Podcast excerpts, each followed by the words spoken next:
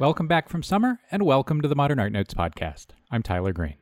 This week, Verrocchio. My first guest is Andrew Butterfield, the curator of Verrocchio, sculptor and painter of Renaissance Florence. It's the first monographic exhibition in the United States to examine Verrocchio, one of the most influential teachers and artists of the early Renaissance. The exhibition opens at the National Gallery of Art in Washington on September 15th and continues through January 12th, 2020. It includes roughly 50 works by Verrocchio and his students and collaborators, including Leonardo da Vinci, Domenico Ghirlandaio, and Pietro Perugino. Pretty all star cast. The fantastic exhibition catalog was published by the NGA and Princeton University Press. Amazon offers it for $60. On the second segment, Stephanie Syjuco. And of course, please continue to rate and review us wherever you download the show. Those numbers have been going up, and it's great to see, and it's helping new people find us. Andrew Butterfield, after the break.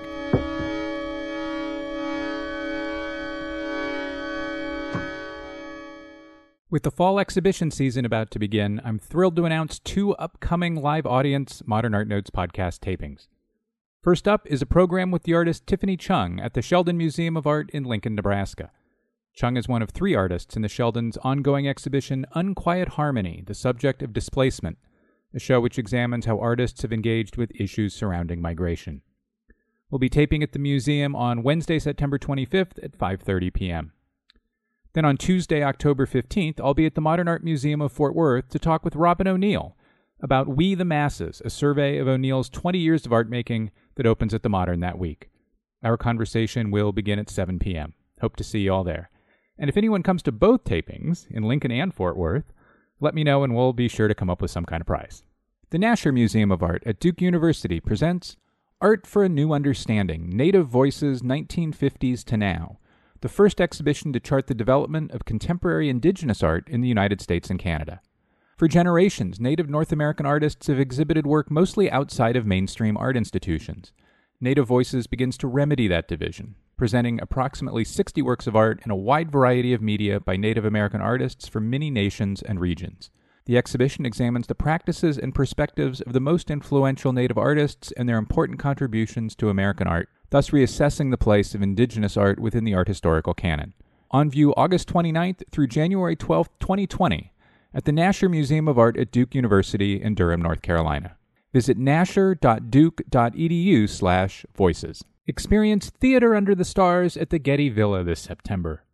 This year's outdoor production is The Heel, a bold new version of Sophocles' timeless tale, directed by Aaron Posner and co-produced by Maryland's Roundhouse Theater. Posner creates an irreverent, spiritual, musical exploration about the wounds we carry, the ones we cause, and the redeeming power of human connection. Performances begin September 5th and run through September 28th. Learn more and get tickets at getty.edu slash 360.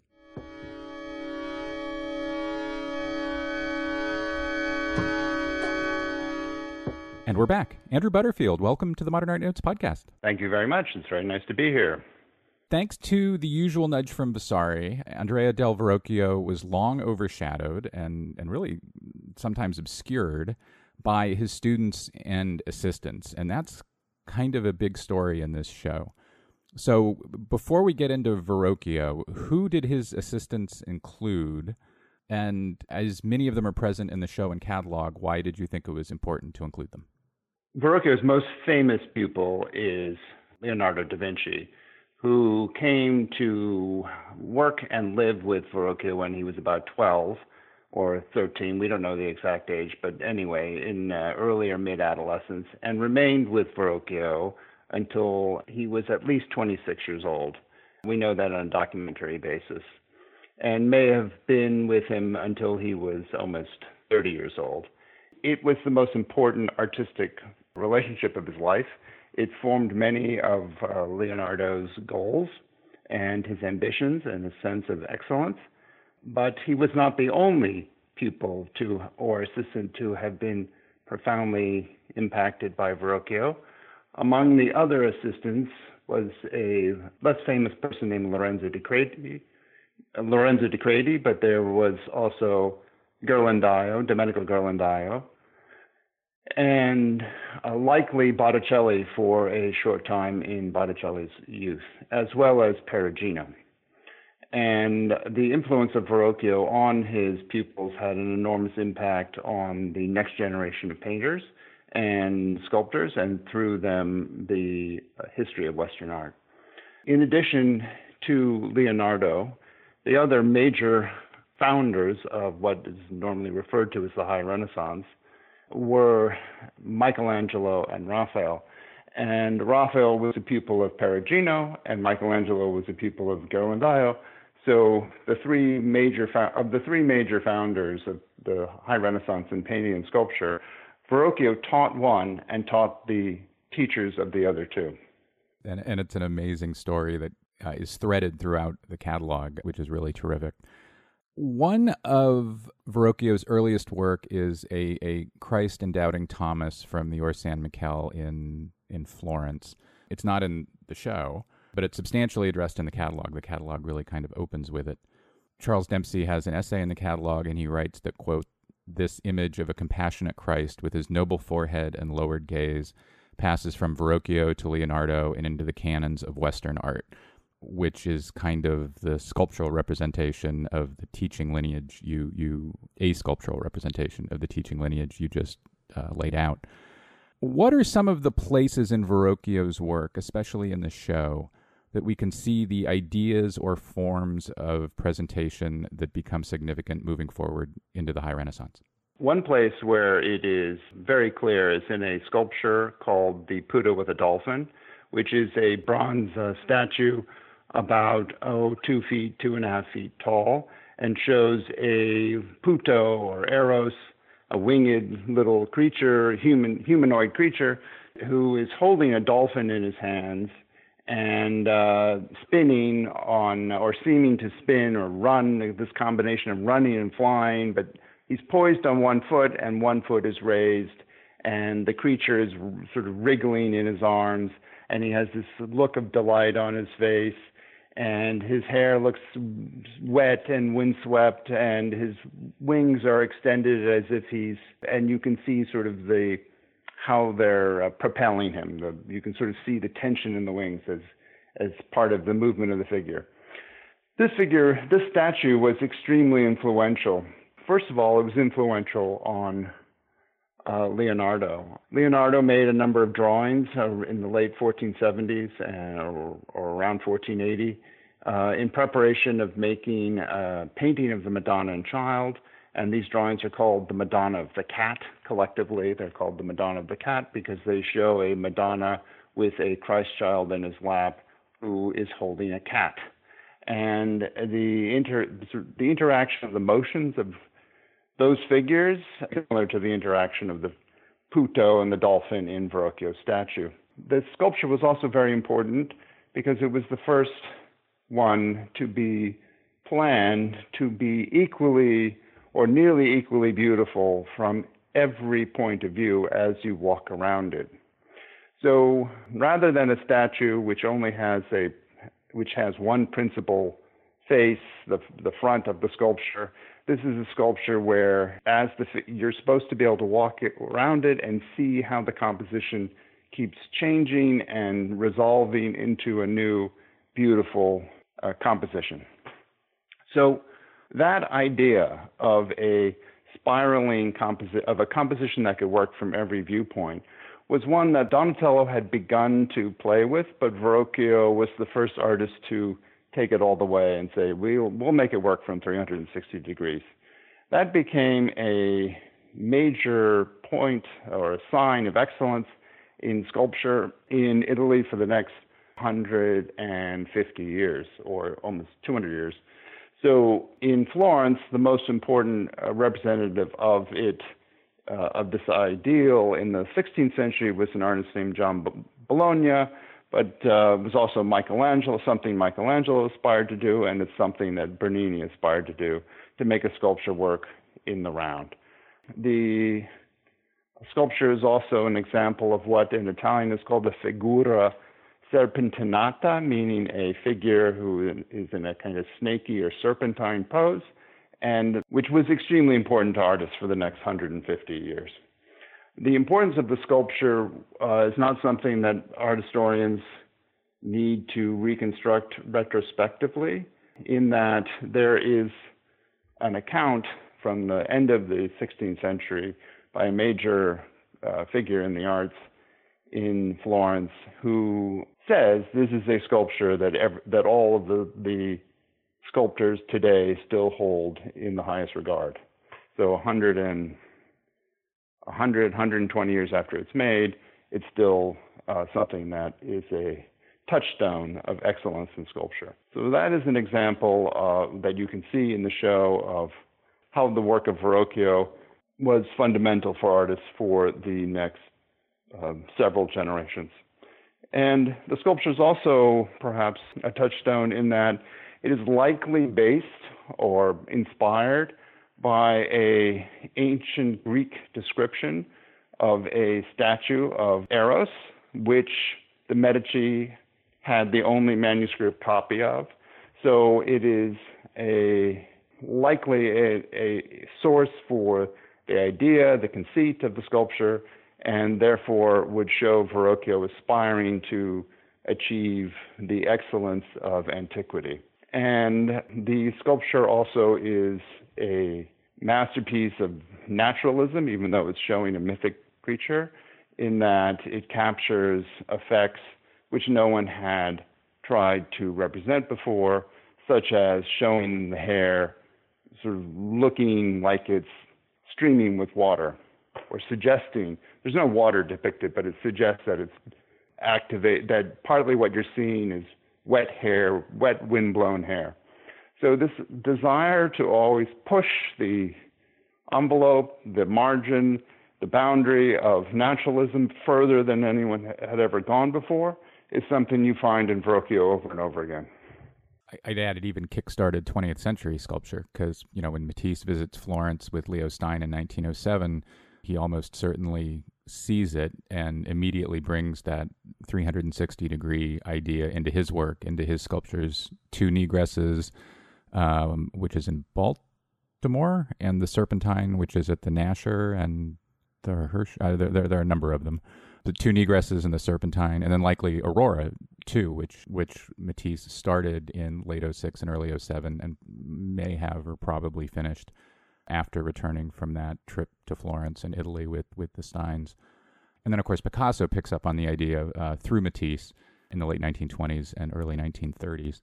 You mentioned Donatello a moment ago. The, the earliest ish work in the show dated to around 1465, so when Verrocchio was about 30 years old, is a bronze uh, with some gilding of David with the head of Goliath, and the head is leaning up against uh, David's shin. It's a sculpture in which Verrocchio addresses Donatello's famous David, which at that point was from the previous generation, about 30 years earlier.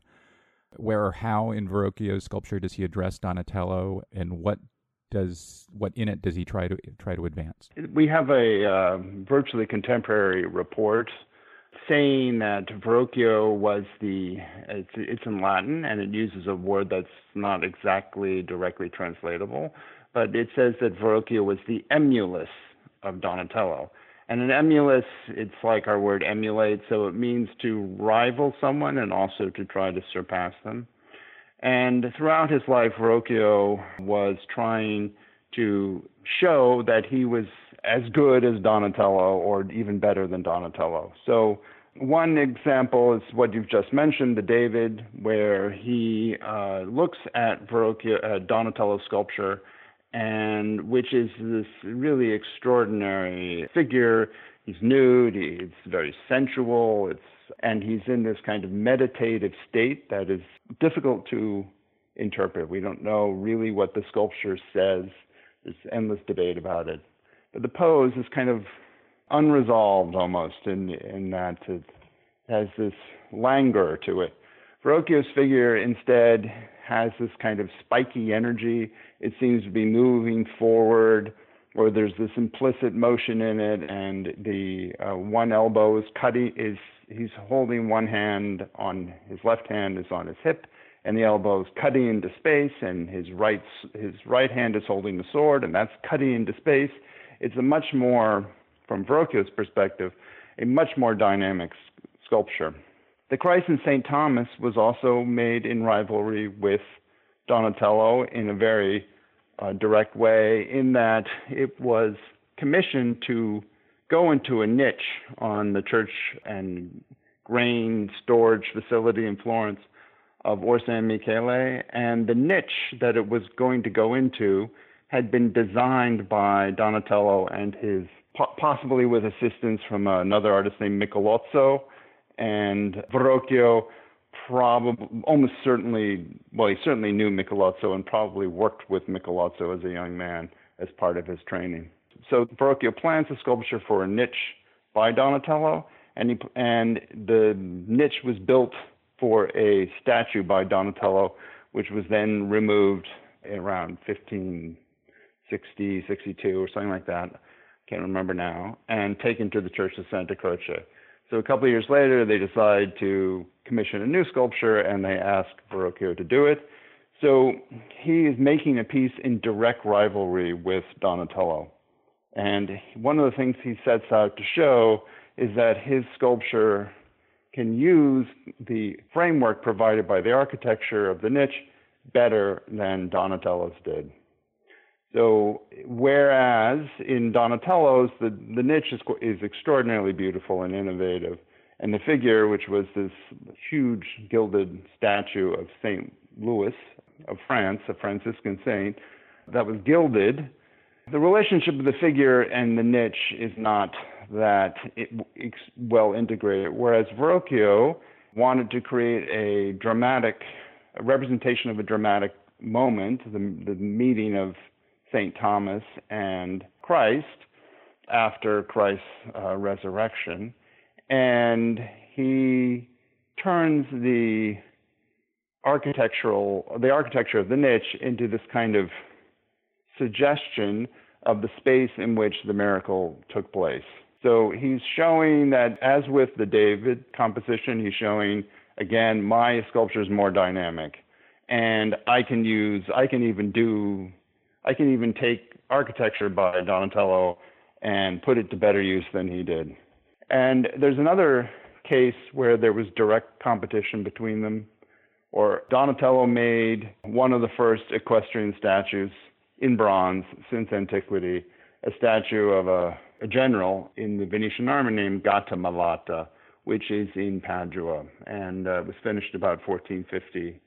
Around 1480, uh, Verrocchio was asked to make a statue of a general in the Venetian army, uh, which is this equestrian statue of Bartolomeo Colleoni, which was the project he was working on, Verrocchio was working on when he died in Venice in 1488 at about uh, 53.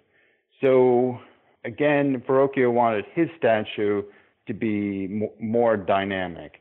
So uh, Donatello's statue, in Donatello's statue, the horse and the figure, the rider, are going forward.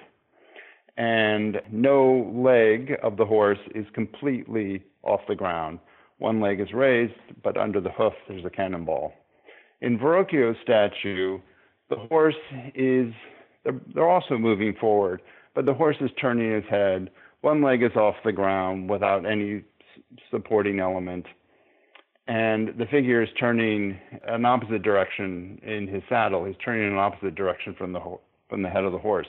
So there's more there's this more dynamic tension between the rider and the horse, and it has this extraordinary look of ferocity, power, uh, command, and energy than Donatello's statue does.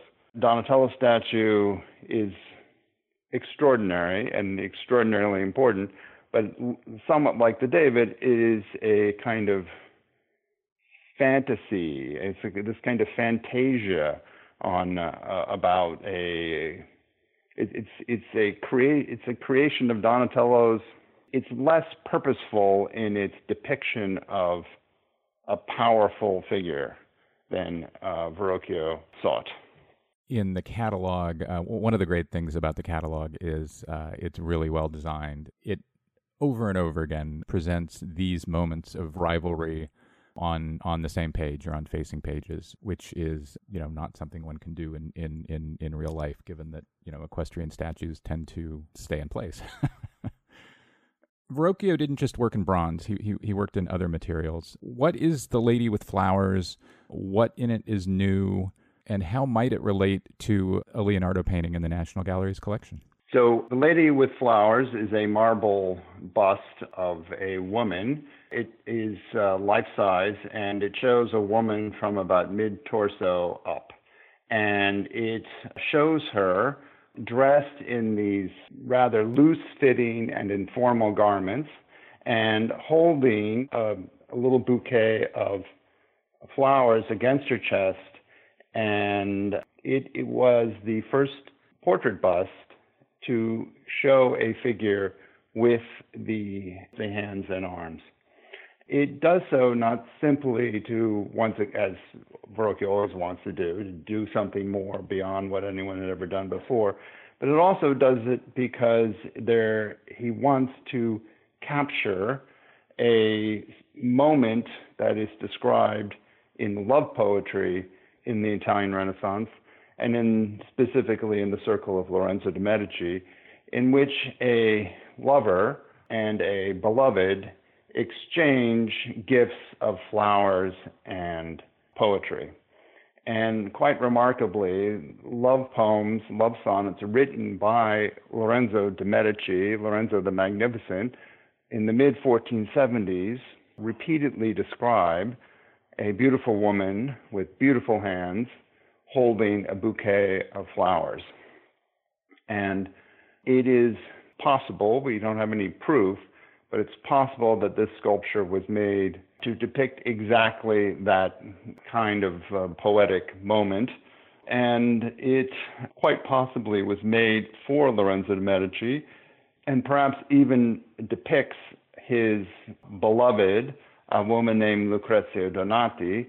And that's suggested because we do have a document which says that Verrocchio painted two portraits of her so this is a marble portrait, not a painted portrait, but it is possible that it actually is intended to depict this specific beloved of Lorenzo de' Medici.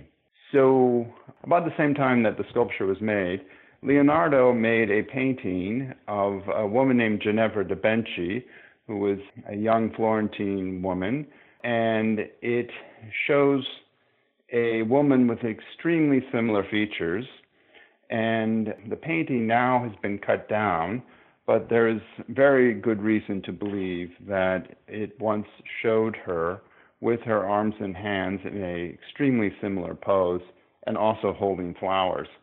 And we know from on a scientific and technical basis that the panel was cut down, the panel that the Ginevra de' Benci is on. And there's a drawing by Leonardo in Windsor Castle, the Royal Collection in England, which shows a woman's hands and uh, arms holding the, a little bouquet of flowers. So the features of the two women, Ginevra de' Benci and the woman in the lady depicted in the Lady of Flowers marble bust, are very similar. Their hairstyles are similar, and they were in similar poses. The similarity is sufficient that it has been one questioned repeatedly could the two images depict the same woman and, and the consensus is no they don't depict the same woman but um, they depict women in in extremely similar moods and were made at about the same moment and the painting of Ginevra de' Benci also comes out of this world of courtly love in Florence in the mid 1470s. Uh, we don't know if oddly enough, whether the painting was initially commissioned to, uh, the Ginevra de' Benci painting was initially commissioned to celebrate her wedding, or if it was actually commissioned or completed on behalf of her platonic lover, who was the Venetian ambassador, a guy named Bernardo Bembo, who was in uh, Florence twice, resident in Florence twice in the 1470s. So those are some of the connections between the two. There have also been people who have been struck by the similarity so much as to suggest that the sculpture could in fact be by Leonardo instead of Verrocchio. That can be disproved on a simple basis that there are similarities uh, that are so strong between The Lady with the Flowers and other documented works by Verrocchio that we there's really no basis for taking the sculpture away from Verrocchio and giving it to Leonardo. The curls of uh, of the Frick bust of a young woman, for example, I suppose. Yes, and in the beginning in 1476 and continuing till his death, it was still unfinished at at the time of his death in 1488. Verrocchio was working on this huge monument to go to that was to go to a church in Pistoia, a town uh, a little bit northwest of Florence, which has these life-size marble figures in it. Of um, it shows Christ in the center of a being held aloft by some angels, and uh, there's some virtues running in to, in celebration of the life of a of a deceased cardinal. And uh, one of the angels in that monument has facial features which are extremely similar to the facial features of Ginevra. They have the bone structure is extremely similar. So that sculpture was begun at a time after Leonardo was in his studio or or was a active pu- assistant in the studio. And in later in life, Leonardo claimed to be able to do be able to do many things, and including modeling sculpture, meaning making it in wax or terracotta or clay, and casting sculpture, you know, in bronze. But he never said he could cut marble. So those are all reasons to be fairly confident that the Lady with the Flowers is by Verrocchio and not by Leonardo, and the conceptions by Verrocchio and not by Leonardo, and you know to and this view is a consensus view regarding the making and conception of the sculpture. Speaking of Pistoia, Verrocchio wasn't just a sculptor, of course. He, he was first trained as a goldsmith and then kind of learned to do everything else, uh, including painting. One of his uh, greatest paintings, not in the show, in the catalog, was made for the, the cathedral at Pistoia. And we'll have an image of that painting on, on manpodcast.com. But let's kind of start in the beginning ish with Verrocchio and painting.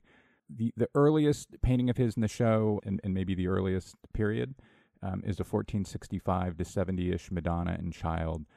What does it tell us about from whom Verrocchio may have or probably learned to paint, and then what he would bring to the medium? So Verrocchio likely learned to paint from a, another Florentine painter named Filippo Lippi, who was 30 years older than Verrocchio and uh, was the most important painter in many regards in the middle of the uh, 15th century in Florence. And we do will never know with certainty whether or not he was actually trained by Lippi directly, but we can be pretty certain on uh, visual grounds that Lippi was the major point of reference for Verrocchio as a painter. And regarding his training, he was indeed trained as a goldsmith, as many artists were in the 15th century. But the middle of the 15th century in Florence was a time of great fluidity in which a lot of artists worked together and learned from each other, and an enormous amount of art was being produced at an incredibly high quality very quickly. And this situation created a necessity of artists to work together and to collaborate. And there was also a, a lot of moving around.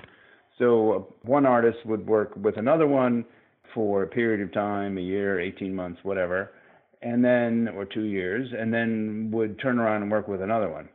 So the idea of master and pupil as being the dominant uh, form in which art practices were transmitted needs to be modified somewhat because there also was all of this inspired collaboration. So with Verrocchio, probably in the late 1450s, he went to work for Lippi or possibly another artist who also was working for Lippi and um, he learned an enormous amount there. And there are many elements in his painting which have their root in Lippi. And one of the things that was important about Lippi was his desire to create figures which were very three dimensional, which had a strong modeling with light and shade. Another was his desire to capture more accurately the effects of light when they fell on uh, a wide variety of fabrics. Specifically, as a kind of demonstration of excellence, Lippi aspired to show light passing through fabric, like you know, translucent veils. Lippi was a great admirer of Netherlandish painting, Roger van der Weyden, Jan, uh, Jan van Eyck, uh, sort of Hans Memling. And uh, all of these elements were very important for Verrocchio. So Verrocchio becomes one of the most important exponents of the emphasis on three-dimensional modeling in painting, and um, he's certainly the most important exponent of this in drawing. Netherlandish painting is extremely important for Verrocchio. It's through him that it becomes extremely important for Leonardo when he's a young man. There are a number of effects that uh, Lippi aspired to be excellent at, that, that Verrocchio took up the same challenge. In the Pistoia altarpiece that you mentioned, uh, the influence of Netherlandish painting is extremely clear. Above all, in the landscape, which is um, not a copy in any sense from uh, Hans Memling, but it shows its allegiance to Hans Memling very clearly. And another feature of the painting, which is extremely important, is the variety of the materials that are on display and which are represented with the highest degree of fidelity possible at that time. So there are colored marbles in particular that are very beautifully depicted. There is also this, uh, the figures, uh, it shows a Madonna and Child in the central niche, flanked by a pair of saints and with this extraordinary carpet in front of it, uh, kind of a Turkish carpet, Oriental carpet. And the idea of depicting a carpet in front of the Madonna and Child was something from Netherlandish painting. And this is the most elaborate depiction of a carpet in Florentine painting. Verrocchio depicts a carpet with uh, a more complex pattern. He shows it in a in a more I can't think of the right word at the moment, but in a steeper foreshortening. And he also wants to show the vari- the variation of the light on the carpet so that different as the elements of the design repeat, they respond differently to the light as it crosses on across as it falls across the carpet. Then there's also this elaborate fringe hanging at the front of it.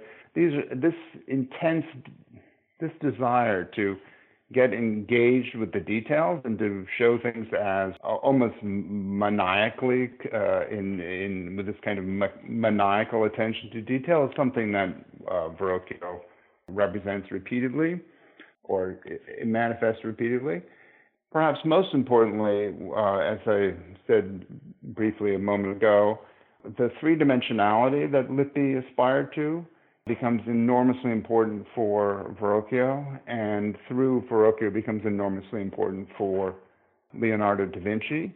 So much so that if you look at the Baptism of Christ painting, which is by Verrocchio and Leonardo, famously the angel on the left is by Leonardo and seemingly his first painting or one of his first paintings. That the pose of that figure actually comes out of Lippi, and the modeling of that figure with light, light and shade, comes out of Lippi quite directly. So it's Verrocchio who is the conduit uh, between them and which turns the one uh, path in Florentine painting into the lineage of Lippi, Verrocchio, and Leonardo. And it's also interesting that Lippi's other most famous painter was Botticelli, so when Botticelli is very young, 20, something like that, he uh, and Lippi dies. Well, Lippi first leaves Florence in, six, in 1467 and then dies in 69. Probably when Lippi leaves Florence, he turns to another ex-pupil of uh, Lippi for employment, namely Verrocchio. So for about 18 months, two years, he works for Verrocchio. I, I could do paintings all day, but because Verrocchio did a little bit of everything, we should probably advance to drawing. What was or were Verrocchio's major drawing innovations, and are there places in the show where we see its impact on the cast of characters we've been discussing? Verrocchio was the most important draftsman of his generation in Florence. This is very clear, and his contribution to drawing is is more easily understood than his contribution to painting, where we're always confronted with issues of uh, attribution because of the multiple hands in the in the who would assist in making an, an altarpiece, a painting for Verrocchio, or in sculpture, where some of the things that Verrocchio did are are so extraordinary that there is really no precedent and no antecedent. Uh, in drawing, on the other hand, you can look at what came before and what came afterward and see very clearly what the change was that Verrocchio affected. One change was in the significant advancement of the use of charcoal and black chalk as drawing instruments. As, as uh, and um, before Verrocchio, they were used less often. They were used less often, and uh, they weren't a, a, major medium for draftsmen. Verrocchio, on the other hand, turned them into a major medium. And uh, the difference was that Verrocchio realized that with the dark tones of black chalk and uh, charcoal, he could create a kind of infinite gradation of tone and therefore achieve a more naturalistic depiction of three-dimensional form on uh, the flat surface of a painting of a drawing. And he also realized that he could blend the chalk with his, either using his fingers or a little or a piece of leather, sometimes perhaps wrapped around something like a pencil without a point, which is called a stump. And so he could blend the shades of the chalk together and create a smoother gradation than had ever been done before. Previously, people had mostly relied on, or extensively relied on, metal point, which you can create somewhat similar effect, but not at all with the same smoothness and continuity of change in uh, shading.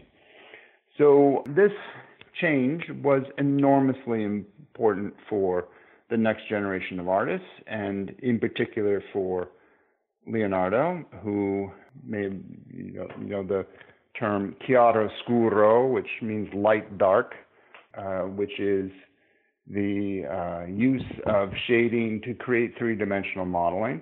And this is a foundation for Leonardo's painting style. Well, it without question comes out of Leonardo, uh, out of Verrocchio's drawing techniques. Another area where he changed drawing is in the um, use of pen and ink, which he was one of the innovators in the use of pen and ink. Uh, it had been used before, and uh, there are several artists who were just a little bit older than Verrocchio and who were also trained as goldsmiths in exactly the same circle of goldsmiths uh, who were already achieving great things with pen and ink.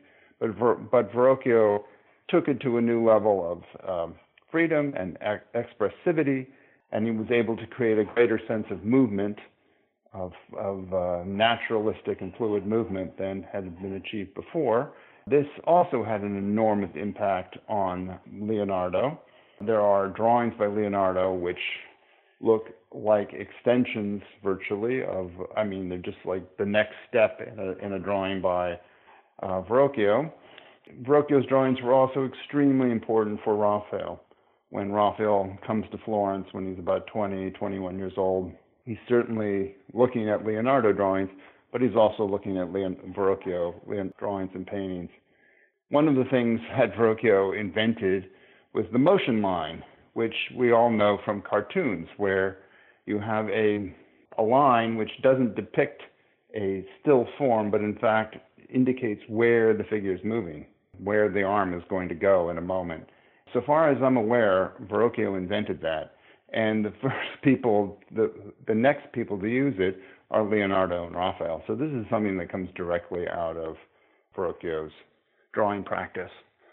And we know that in addition to just being able to see it by looking at the works they made, we also have um, virtually contemporaneous testimony to the importance of Verrocchio's drawings for Leonardo, in that Vasari tells us on more than on a couple of occasions he tells us that there were drawings by Verrocchio that were uh, very important to Leonardo and which he kept. And the most uh, famous case is a drawing uh, drawings of women's heads with extremely beautiful arrangements of their hair. And that is something that both Leonardo and Michelangelo loved, and we know from Vasari that Leonardo actually had these drawings, uh, had some of these drawings. And another element, of, item of testimony to this is in the, is not unfortunately coming to the exhibition, but uh, we had hoped to have it, and it is in the exhibition, which is a drawing of a lily, which is a beautifully naturalistic depiction of a lily, which is by Verrocchio, but it's a drawing that Leonardo kept to the end of his life. So we we have very clear evidence of the impact of Verrocchio on Leonardo in drawing. And as I've already, as I said a moment ago, also on Raphael and also on Michelangelo. Another thing that Verrocchio is generally, virtually universally believed to have created was a manner, or to not have created, but to have advanced, perfected, was a manner of depicting, studying the fall of drapery, the fall of light and the fall of drapery as in, in one study. And uh, these were, they're called drawings, but in fact they're made on linen and they're made with, wa- with a wash. So they're actually sort of black and white paintings, even though everyone calls them drawings. These studies of draperies were very significant for uh, Leonardo and for Ghirlandaio, both of whom were great practitioners of this method of studying light and uh, drapery, and also for Perugino. So these are several ways that Verrocchio advanced drawing. And, and another one is that he was one of the people who changed the nature of an artist's notebook. So artists had notebooks, but they tended to be kind of pattern books. And Verrocchio was one of the people who turned it into something more like a modern sketchbook, in which could be the instrument for working out all kinds of ideas, uh, for studying elements, for writing down a, a line of poetry, for writing down a note to yourself, you know, don't forget to whatever. And uh, in the exhibition, we have a sheet from one of Verrocchio's notebooks, which on one side, the central uh, element is a figure of Saint Donatus, a study for the Pistoia altarpiece.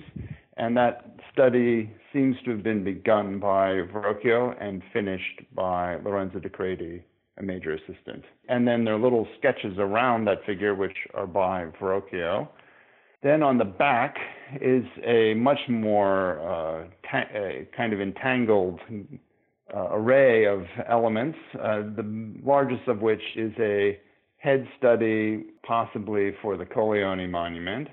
And then there are figure drawings, and there's a snatch of a, a line from poetry, and so on. And this is a extremely rare uh, surviving element from a early notebook.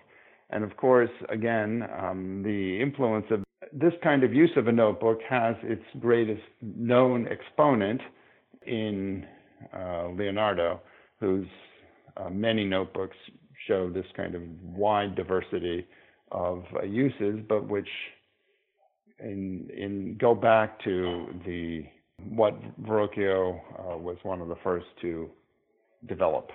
Finally, I think it's been a long time since I saw a modern plaster cast uh, of an artwork in a museum exhibition, but you have one here. What is it? What is it? What is it of? And and why did you decide? And maybe why were you forced to decide to have a cast in the show?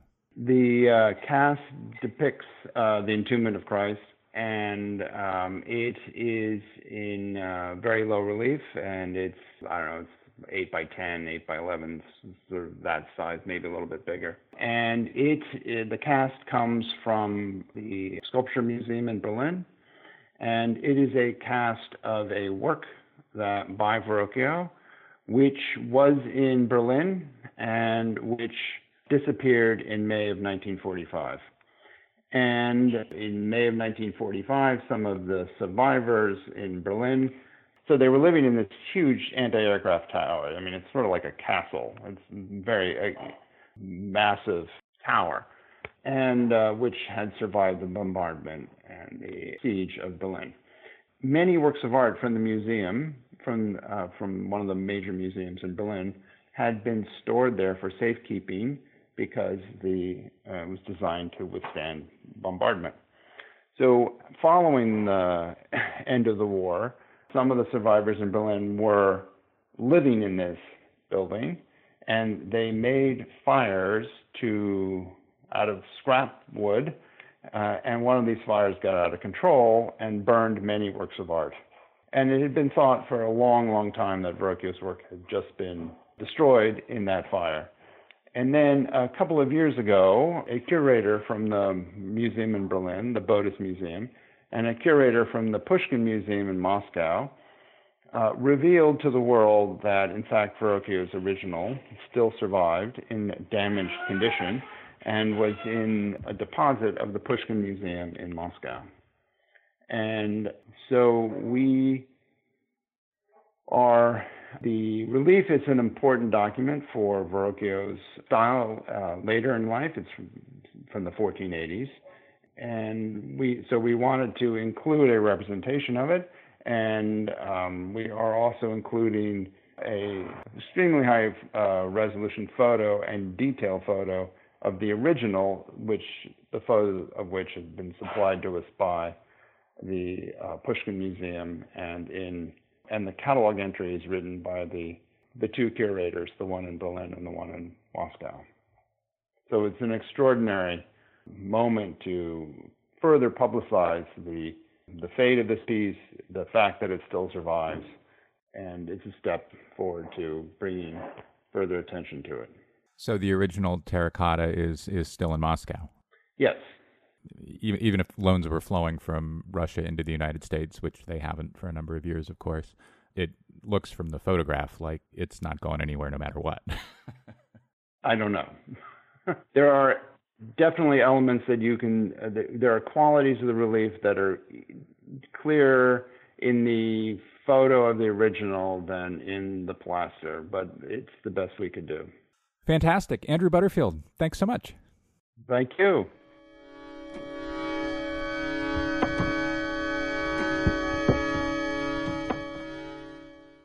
19th century Gothic literature meets San Francisco film noir in Alexander Singh A Gothic Tale, opening this Saturday at the Legion of Honor Museum.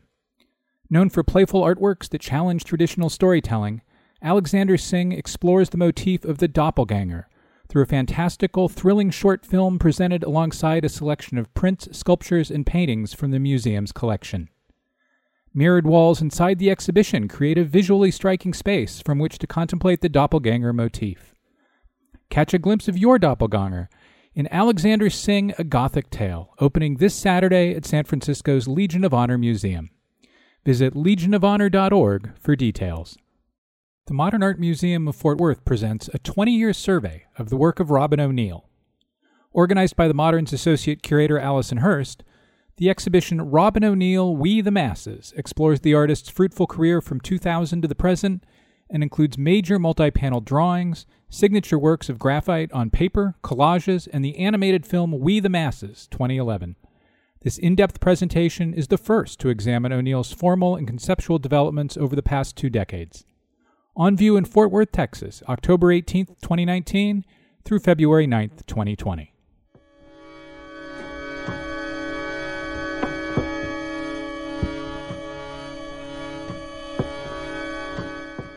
Welcome back. My next guest, Stephanie Syjuco, joins me on the occasion of two exhibitions. First, the Institute of Contemporary Art Boston is showing Less is a Bore Maximalist Art and Design through September 22nd. And the Contemporary Art Museum St. Louis is about to open Stephanie Syjuco Rogue States. That opens tomorrow, September 6th. Stephanie Syjuco, welcome to the Modern Art Notes podcast. Great, wonderful. Thanks for having me. Just to be weird, I want to start with a piece that is not in uh, the St. Louis show, and that is a work of yours titled I Am Anne that has been on view in a number of shows around the United States in the last year or two, and it is, for me, the most touching and personal, and and in some ways the most meaningful address of of Trumpist era or engagement with Trumpist era uh, American immigration policy. And it's a piece that comes from a Dorothea Lange photograph. When did you find? How did you come to know about the that Lange photograph? What I realized was that a number of uh, photographs that were commissioned by Dorothea Lange for the internment of Japanese Americans had kind of just come to light in the sense that I, I, I don't exactly know when, but maybe a couple years ago, a number of new ones were released. Yeah, can I let me just jump in on that for a second? The the federal government had indeed for many years suppressed them. And so by by came to light, you mean quite literally they were freed from such suppression. Exactly. And I mean, I, I guess for obvious reasons, right? Like they're not particularly flattering of the time period. And so, you know, I, would always known about the history of the internment camps, but I think with uh, specifically with the contemporary politics the way it is, and the you know the refocusing now on who is considered either a citizen by you know political definition or a citizen in terms of just uh, the human definition I think that what struck me about a particular photograph I saw was that it was shot in Oakland, California. And so, being a, a, Bay Area artist, you know, I'm pretty aware of, you know, the history of the city and also frequent a lot of the places that, you know, were showing up in some of these photographs. And so, in particular, this Dorothea Lange photograph from 1942 showed a storefront owned by a Japanese American businessman who, upon hearing of the internment order, posted a big banner outside his sign that literally just said, I am an American. And obviously, it was an attempt to, you know, show to the public his his personal standing as a U.S. citizen. But you know, unfortunately, like others, you know, who were taken away to the camps, the sign was ignored or essentially meaningless. You know, in light of the politics of the day. So that I was just struggling with how to kind of make that bridge between something that literally happened, you know, over like say 70 years ago, but that we're kind of repeating or finding ourselves um, sliding towards again. And I wanted to do it also in a way that was very respectful and so I think, you know, I'm familiar with a lot of artworks that say resuscitate protest signage or, you know, kind of bring forward historical imagery.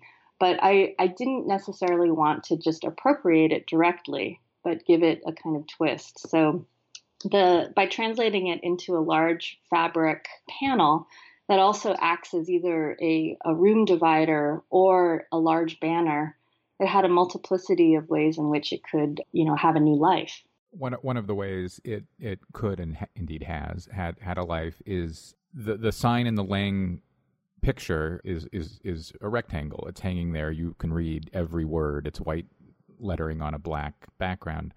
Um, yours is on textile and can be, forgive the technical term, scrunched up.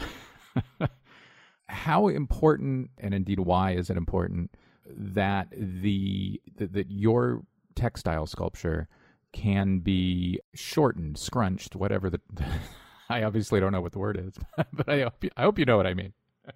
no, yeah. Um, actually, it's funny. I, I, I refer to it as being retracted, and so you know, similar how um, it's on a track. So there it, there is the possibility of opening and closing the text. So you know, when, when it's fully open, it literally reads, I am an American, exactly as the original sign was. But I've specified that when it's exhibited, that the last word, American, winds up being contracted to the point of illegibility. And that was also, you know, that's that's a kind of nod to the notion of, you know, citizenship being taken away or even, you know, in that case, and in many cases, ignored but the notion too that it could be opened or that there's the possibility for it to be, you know, unfurled at some point is, you know, the, the flip side of it, that it's a time based piece in a weird way. And I haven't quite figured out when it would be, I guess, justifiable to open it up again.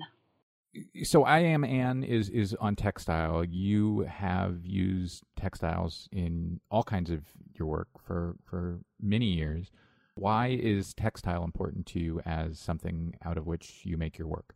So, you know, I come from a fairly traditional sculpture background in the sense that, you know, I, I was trained on making objects, mostly crafted objects too. So, you know, when textiles in a way offered a, a fairly straightforward way to work on things at different scales.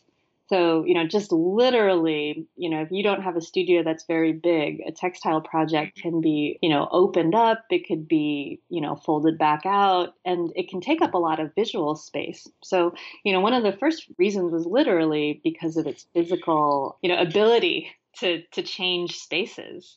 And at, at some point it shifted though to towards an interest in looking at historical images of protest and how you know banners and slogans have also been used on textiles in different time periods. There is a shot in the Art 21 segment on you that shows one of your studio walls. And Lange's I Am an American picture is on the wall. You printed it out. Anybody can do that from the Library of Congress site or, or Calisphere, the Bancroft's Calisphere, where, where Bancroft images are housed. Um, and next to it on your wall is one of your cargo cults pictures in in in which um, you wear clothes you have purchased at like a mall store and you have remade them or you have you have worn and you have assembled them on your person in ways that recall say 19th century photographs of people in Africa or early 20th century photographs of people in in in an indistinct culture.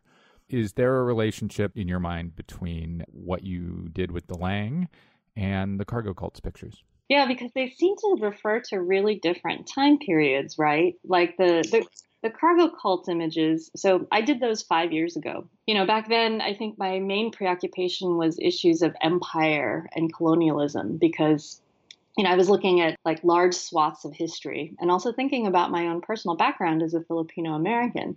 And, you know, given the, the many centuries of colonization through the Spanish, the Americans, the Japanese, you know, just multiple waves of it, looking at the photographs that were produced, you know, during the, the time of American Empire was really fascinating to me because somehow I thought that that was a way to examine how I would have been viewed or might even still be viewed in terms of, you know, where my origins come from. So, you know, the, the othering that happens within ethnographic photographs, I think was a real strong contrast to how I feel as an American citizen, you know, as someone who was raised in the US. And so, in trying to kind of find both myself and also think about how Americans viewed, you know, their um, international charges I was really inspired by a lot of the early ethnographic photographs. But I, again, it's kind of similar to you know the appropriation or the changes that happened with the I am Anne uh, Dorothea Lange photograph. I did want to give it more of a contemporary twist. So you know there is, I think that what uh, what both of them have in common is this notion of uh, resuscitating an image you know, resuscitating a photograph, but then hopefully also interjecting you know a contemporary critical lens. Yeah, it does. But but for me, what what was interesting about seeing them on the wall together is that so much of your work addresses what it means to be air quotes authentic and who gets to determine what air quotes authentic is, and that section of studio wall almost looked like a you know storyboard for extending relationships into new bodies of work.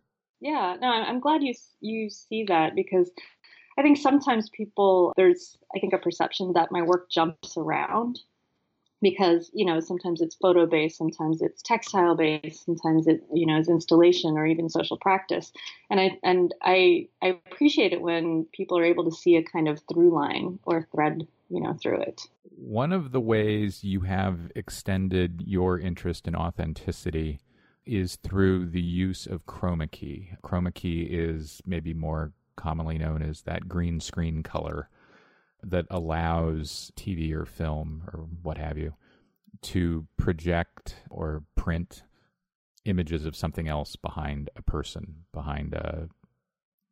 You can tell I'm not a film person in my, my description here. How did you come to discover chroma key and and how quickly did you kind of fall in love with it?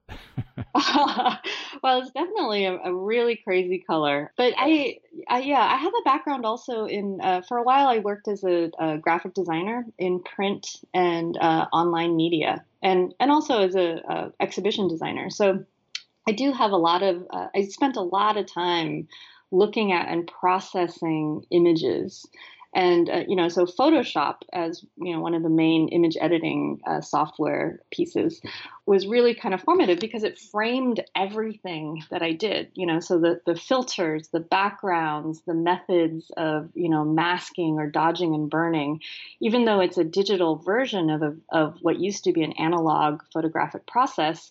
I, I became really fascinated in how the you know the the kind of the structure of image editing and photography actually informs or potentially informs some of the politics you know? So everything from say removal or you know collage or overlap like those are all totally possible and then you're bending reality you know, and kind of you know changing the perception of uh, of an image.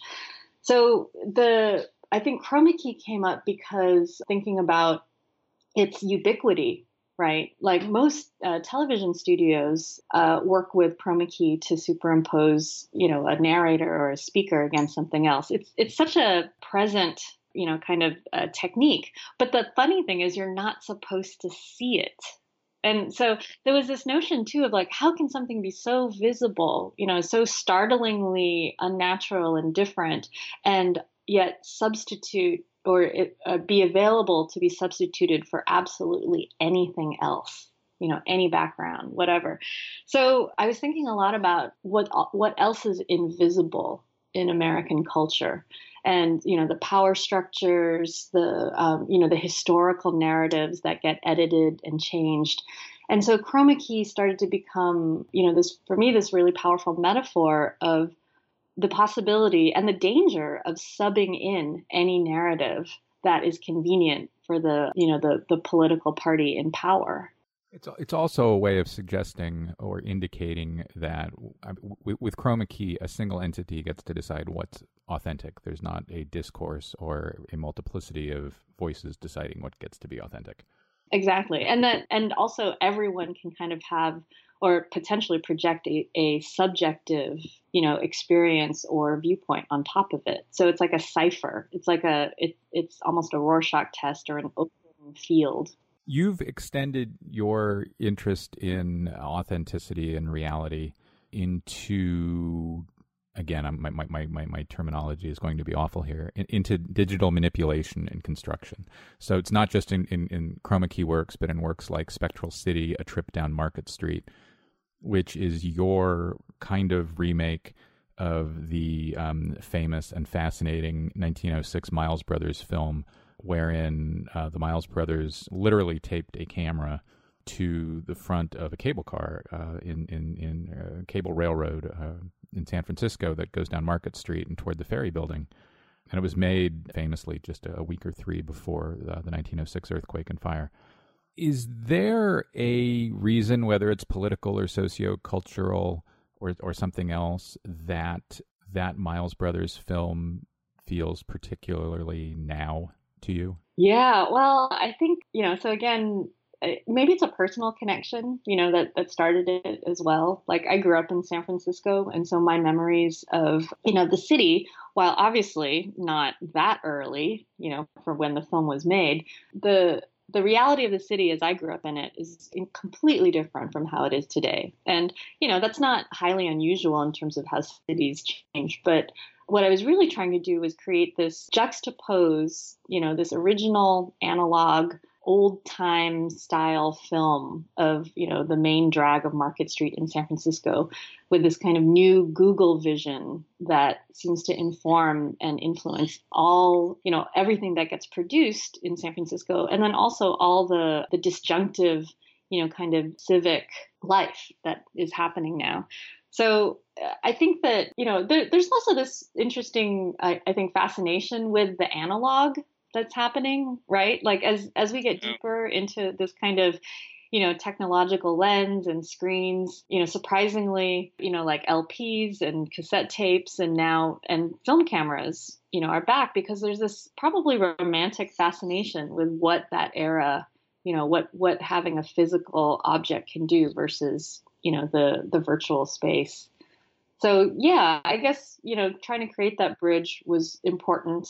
And i think there's also this uh, sort of beauty and horror in the new film that i made in which you know we're we're literally seeing the city through the lens of the the technology takeover of san francisco it also references the history of San Francisco's urban construction and, and Market Street, which is even in San Francisco kind of an under recognized major thoroughfare. Um, the city's always talking about remaking it and never does. In in the 19th century, before the earthquake, before the 1906 earthquake, Market Street was known as the Slot. And if you lived south of the slot, you lived in a not desirable part of town where the meatpacking industries and similar such urban industrial filth was. And if you lived north of the slot, especially high up on hills, you were living the good life. And and your piece kind of further uh, jumbles and complicates the history of, of one of America's more historic boulevards by pushing it forward in ways that kind of refer to how that part of the city has changed and how south of the slot today, you know, tech has taken over. Uh, so it works for me on all kinds of fun levels. the last body of work I want to ask about are your natural orchids pictures. And before I do, could you kind of set up what they are for the listeners and, and detail how you made them? Yeah. So uh, the work is called Neutral Orchids. I'm sorry. Yes, neutral. I can't read. no, no, no worries. Uh, okay. So uh, there's a photographic body of work called Neutral Orchids, and um, it features a number of what appear to be these very gray, ashen looking flowers, you know, exotic orchids that have been spray painted gray using neutral gray primer and then photographed against a, a perfectly neutral gray backdrop. So there's this, you know, the there's a kind of blending in of like foreground and background. There's the covering over by using the gray paint, you know, of the details of the orchid. And I had done this work just not long after the Cargo Cults series. And, you know, the Cargo Cults work being a kind of really strong lens at ethnographic patterning, you know the history of you know the view the the way that empire views its subjects and i was trying to think about a way of creating a a kind of similar metaphor but not using human stand-ins and you know so the, the still life genre of the the flower you know or a floral arrangement or a, a tabletop arrangement i thought could be a really rich way to explore it so, you know, I literally spray painted the orchids you know, and shot them. And the amazing thing about it is that they actually lived for quite a while in this way. I think one of the most interesting things is that there is one image of one of the orchids that um, I returned to the studio a couple days after its initial spray, and it had bloomed. So there's this a, a kind of white bloom that you know has pushed through, you know, the kind of uh, pall of death yeah, the paint was, the paint didn't kill it; it kept living. Yeah, and, and that was surprising. But I, I, guess for me, Neutral Orchids was really about this the, this fiction of neutrality too. Like I, I've been thinking a lot about you know like between the poles of black and white is this area many shades of gray that are also supposedly these spaces of in betweenness or neutrality and i you know, in covering up the orchids and, and kind of denying them their their their color, you know, was a suffocating thing to do. You know, eventually it will kill them. And I also I I, I wanted to sort of talk about issues of the fiction of the exotic as well. You know, so I actually see it as a kind of violent act, like you know, killing. I was sort of surprised too about you know there were a lot of people that actually were quite bothered that I was killing orchids. you know, for the for the photos in which I I actually think that that's you know a, a pretty minor minor thing to do in the grand scheme of things. Because for me, I mean, you know, that's interesting. That went in a place I really wasn't expecting. Because my question was going to be, did you intend them as a metaphor for assimilation and uh, the the kind of false insistence that the only way to become something when one is anotherhood or has a certain lineage is to assimilate and and I you know not to get overly biographical but you have lived in the United States since since you were 3 you became a citizen at 26 you're not 26 anymore. And I guess my question was going to be did you intend it to be a metaphor for assimila- assimilation? And is there some autobiography in that series? Yeah right. So there, there's this kind of the, the well-known phrase of America being a melting pot. You know I think in the last that's recently been debunked as a as a kind of goal because you know melting things together and kind of turning different cultures into a mush as opposed to you know having distinct forms that can be considered American is uh, is something that I was playing around with in the back of my head with the with uh, that work and actually a number of other works. So you know the the funny thing too about the orchids is you know they're they're a ubiquitous decorator item. You know if someone wants to buy an orchid, you can go to Trader Joe's and just buy as many as you want for you know a really good price actually. So most orchids are are cloned as well. You know so there's this there's a notion that they're they're bred for a kind of an exotic window into something, but there a lot of it is completely, I guess, uh, narrated, you know, in a way that isn't quite true anymore. Like orchids are, you know, they're gorgeous, of course, but they're a dime a dozen. You've made a couple of of uh, bodies of work wherein you make flags. Um, a, a, piece from last year called "Rogue States" features the flags of allegedly hostile nations the, the flags themselves are are invented and alleged. For this new show at, at CAM in St. Louis, you've made another flag, a new flag called To the Person Sitting in Darkness. What is it? Or what will it be? What will it be? Yeah, you know, along with the Rogue States project, which you mentioned, which is, you know, 22 small flags around three foot by five foot that are all hanging kind of in, in like a United Nations uh, convention of enemy states. Yeah, hanging from a ceiling. Yeah, exactly, exactly. And so folks have to kind of walk under it and feel that you're, you know, in the presence of this alternative United Nations.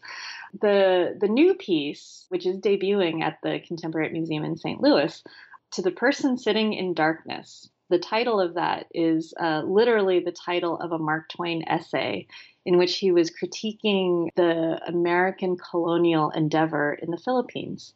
And so Mark Twain was from Missouri and I think it was uh, uh, by having it in the St. Louis exhibition, I also wanted to call forward a kind of hometown boy, you know, someone who has always been celebrated as being a fierce critic of, you know, American politics, but also someone that is, you know, highly regarded as a, a kind of homegrown, you know, American author.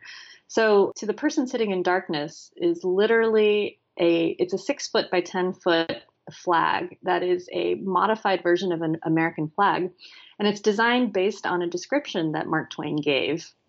And uh, it substitutes the stars. He literally described this. So I'm not, you know, I, I did not take any liberties at all with the design of it. It's it's as if, you know, his his original description is now uh, physical it was to the description was to replace the stars with the skull and crossbones and the white stripes with black and that was specifically to to talk about the kind of the, the shame and the the death that followed the american invasion of the philippines twain was also often and i'm not going to say always because he wrote a zillion words but he was often a fierce critic of, of xenophobia whether in the united states or when he traveled in europe uh, he, he wrote a, a famous wild essay about uh, visiting the Habsburg Parliament and, and a xenophobic debate there, in which he, he skewers the xenophobes. So there are layers of history therein. Stephanie Syjuco, thanks so much for speaking with me. Oh, my. Thank you so much. Good to be here. That's all for this week's show. The Modern Art Notes podcast is edited by Wilson Butterworth. Special thanks to Steve Roden, who created the sound for the program. The Modern Art Notes podcast is released under a Creative Commons license. Please visit Modern Art Notes for more information. Thanks for listening.